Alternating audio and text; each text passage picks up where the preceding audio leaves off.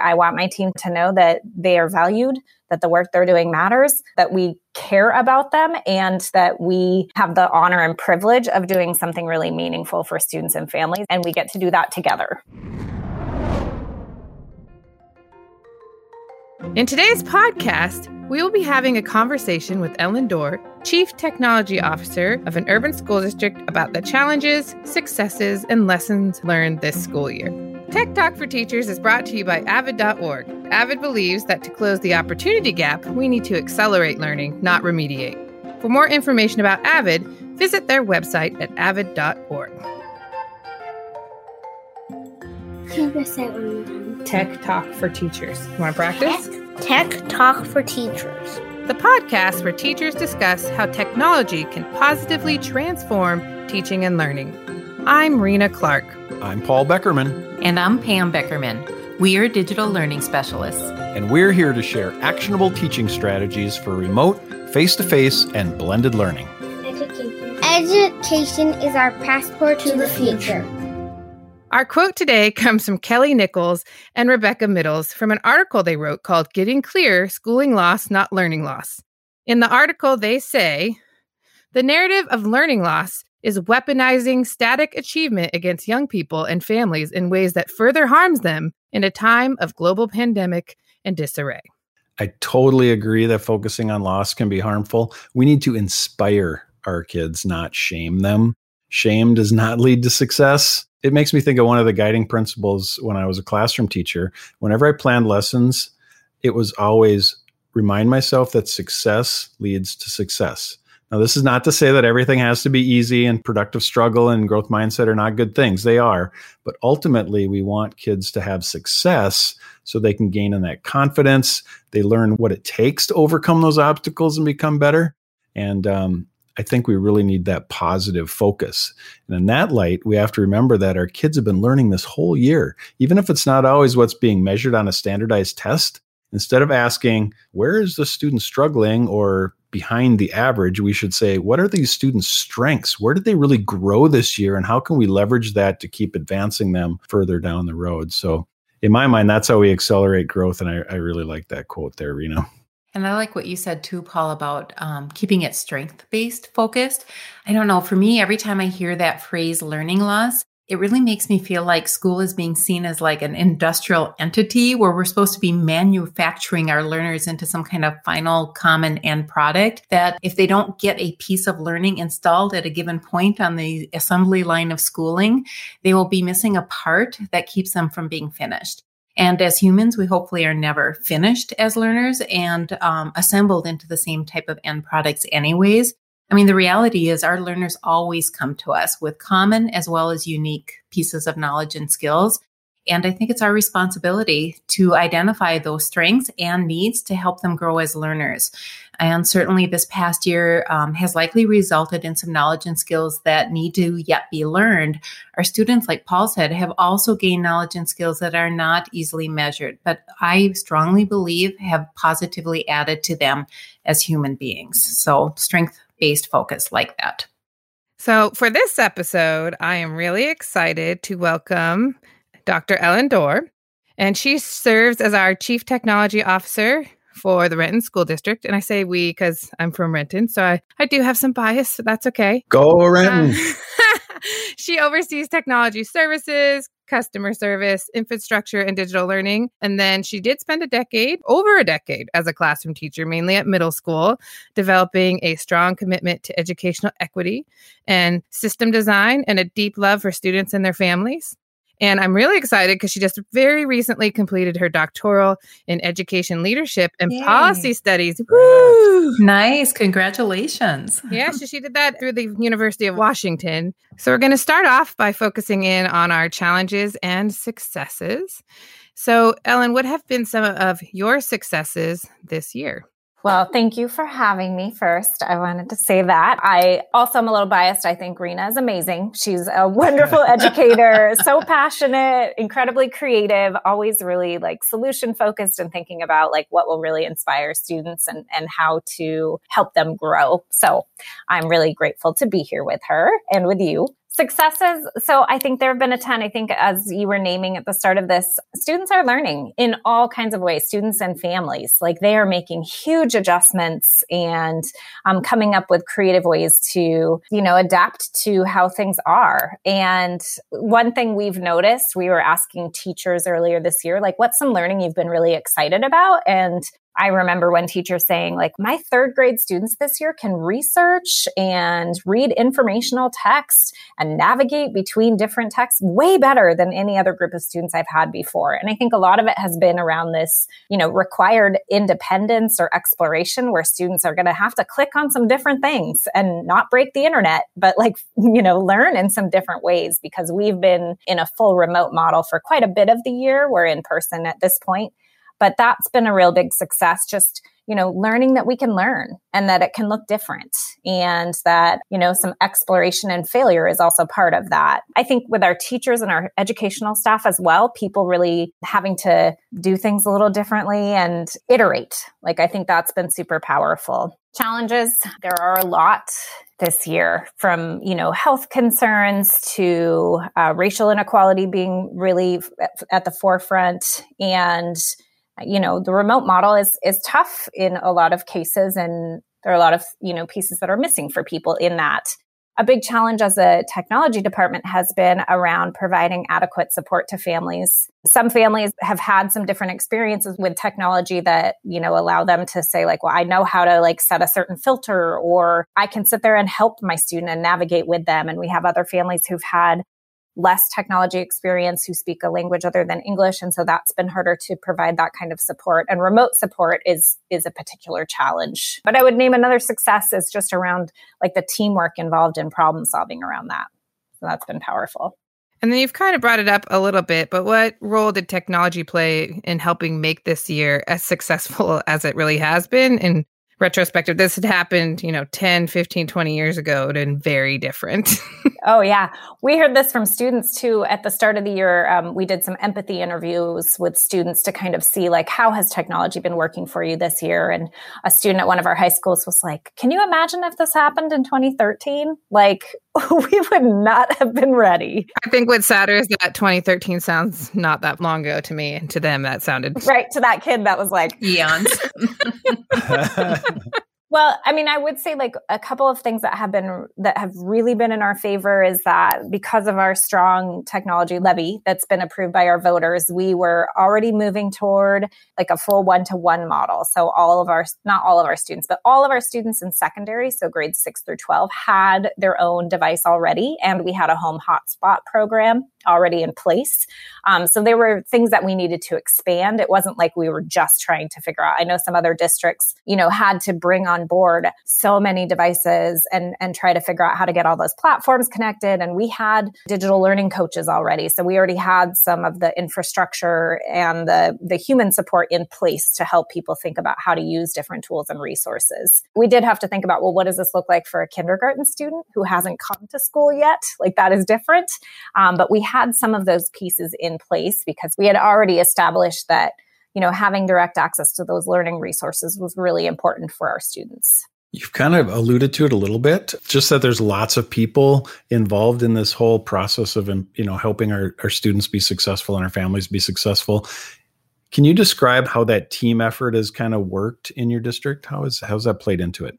Yeah. So I'll give kind of like a, a, case study example. So at our schools, we have some school based folks who are kind of helping with um, technology pieces. So at, I'll give the example of one of our middle schools. Um, we have a technology resource specialist. So that person's job back in the day had been like support the computer lab and then support the computers on wheels like the cow cart. And then they've shifted towards support the one-to-one model. And so we've we've had families say like we're not able we don't have internet service. So what support is there. The technology resource specialist can help to like request a hotspot from us. And in some cases, they've delivered them to homes. They've helped um, a family learn how to like turn them on, go through like sort of the troubleshooting of like connecting it, making sure that other things in the house are not connected to it as well, because that'll slow down Zoom meetings. So the pieces that have to be in place though is like someone on my team has built out a really clear application process on our website that can be clicked through either by the family or by someone someone on the school team to kind of request that hotspot. Then it has to get delivered to the school. It has to be registered, right? It has to be delivered to the school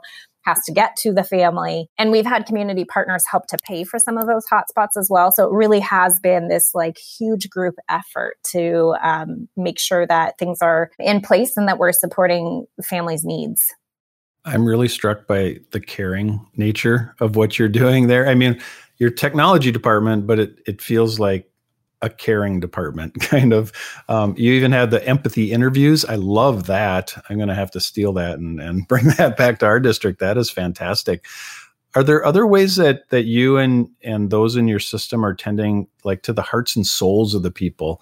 Because we know people are hurting during all this time yeah, one of the things I shared with my superintendent um, a few months ago, I was asking him like, "What are your what are your goals right now?" Because it felt like we were in such a reactive mode of like, "Here's the new guidance from the state. Here's the new adjustment from the state. This like, and here it is later. Like that's an hour old. Ignore that." Like, it was exhausting to just try to react to everything all the time, and so I was also trying to think like, what are we what are we building toward? What are we aiming for? And I had said to him at one point like I want to keep my team in it.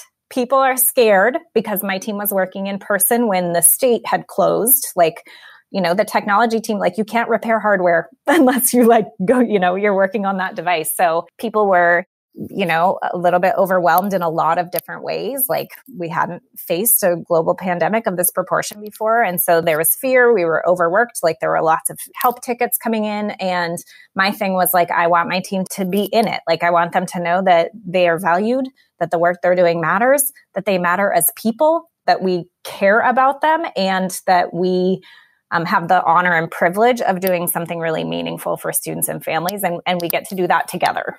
And I will just say, and actually, like a practice that Ellen does, even just sending a text or email to say you always have something positive, just a little message. And I know for me personally, because I had the privilege of working under Ellen, that would make my day or just help me drive. Like when I was tired or overworked, it would helpful. And I'm trying. I'm wondering if there are any other like practices that you might share, like little SEL moments that maybe you implemented that could be helpful for other people.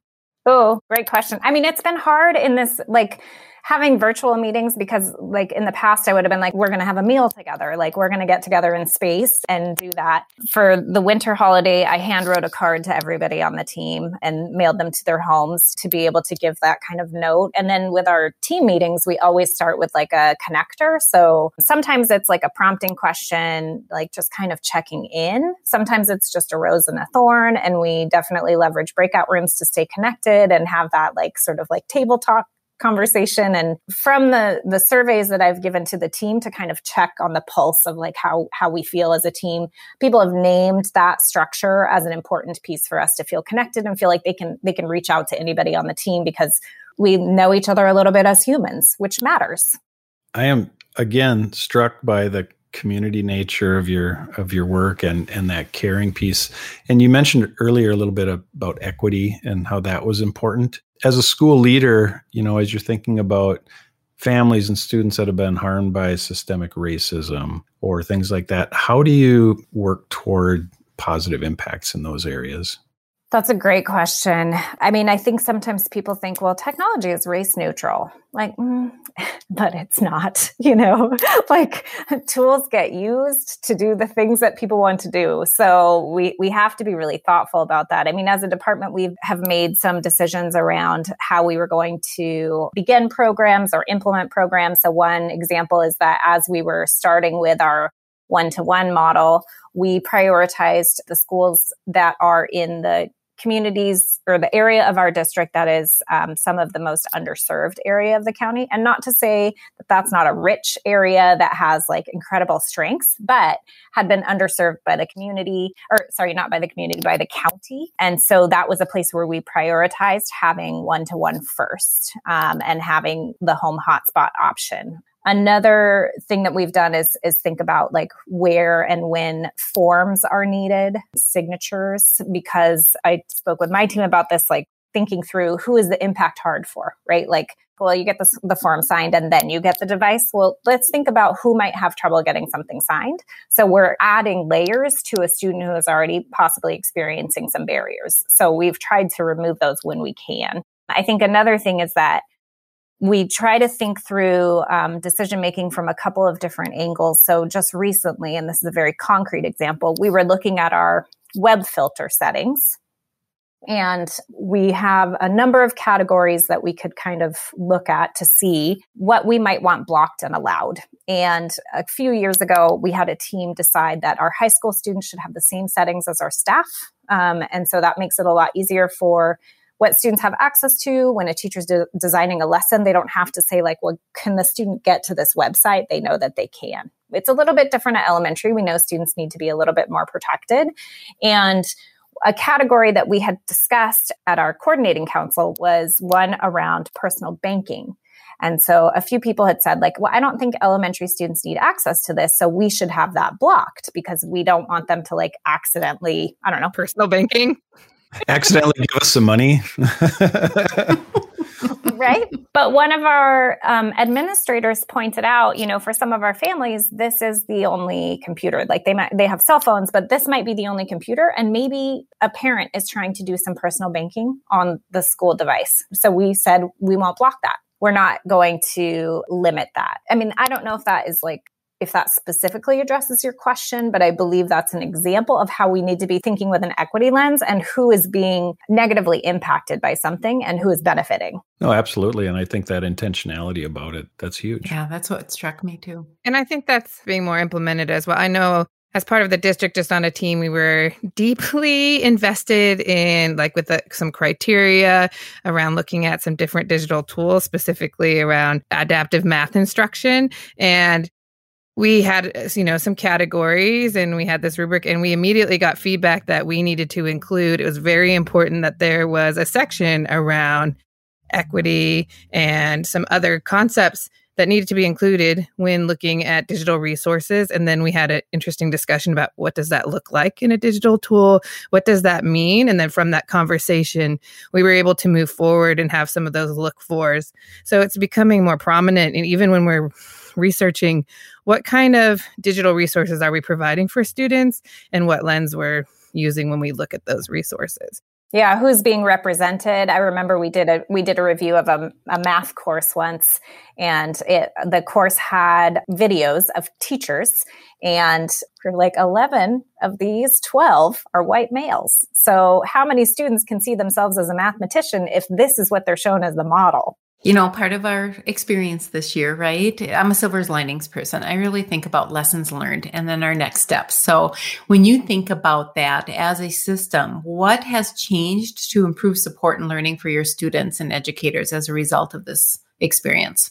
I think that we're clearer about how interconnected things are and how all of these pieces need to be fitting together, right? Like we've just during this conversation, we've talked about like social emotional learning and cultural responsiveness. Like that is important everywhere. So rather than thinking like, well, here's where this learning happens and here's where this support happens over here and this piece is over here, those things are connected and need to be integrated together in order to really, you know, foster the kind of learning community we we need to be providing to our students and providing with our students and families. All right, let's uh, take a switch over to our teaching toolkit. Check it out. Check it out. Check it out. Check it out. What's in the toolkit? What what is in the toolkit? what's in the toolkit? Check it out. So, Ellen, we're going to kick this one over to you. Is there any technology? Now, you're chief technology officer, but is there any technology that has been central to the success of schools, teachers, and students this year? Like if you're going to add one thing into our listeners' toolkit, what would be at the top of your list? You know, I think the one that I've been pretty excited about this year because it's pretty easy to learn how to use and because I needed a digital replication of post it notes for brainstorming would be Jamboard. We've used Jamboards. We did this recently with um, a coalition we were bringing together of, of students, families, and educators. And we did not need to give any directions. Like everybody could figure out pretty quickly how to do some like brainstorming and make digital post-its. And then we had people categorize them. So it was a really great way to, in a virtual world, help people get ideas out and then start to look for themes. I think that's a really powerful one. And that is so key it's so simple that nobody needs to learn how to use it. They just automatically do it. And then you can go to sophisticated thinking, you know, using a simple tool. Exactly. It, you don't have to do the whole like, here, we're going to learn the tool. It's like, just click that button. Okay, we're good. Like, let's get the thinking. Nice. Yeah, we definitely enjoyed using Google Jamboard this last year and definitely plan to continue using it as well. We are actually ready for our next section as well, and it's our What's Your One Thing? It's time for that one thing.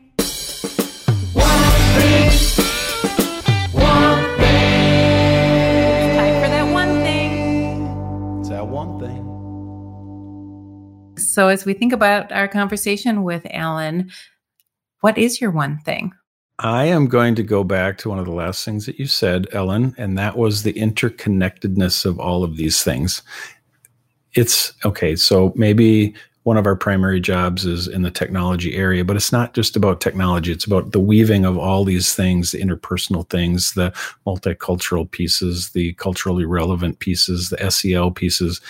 They don't work in isolation. And I think that's my big, big one thing today.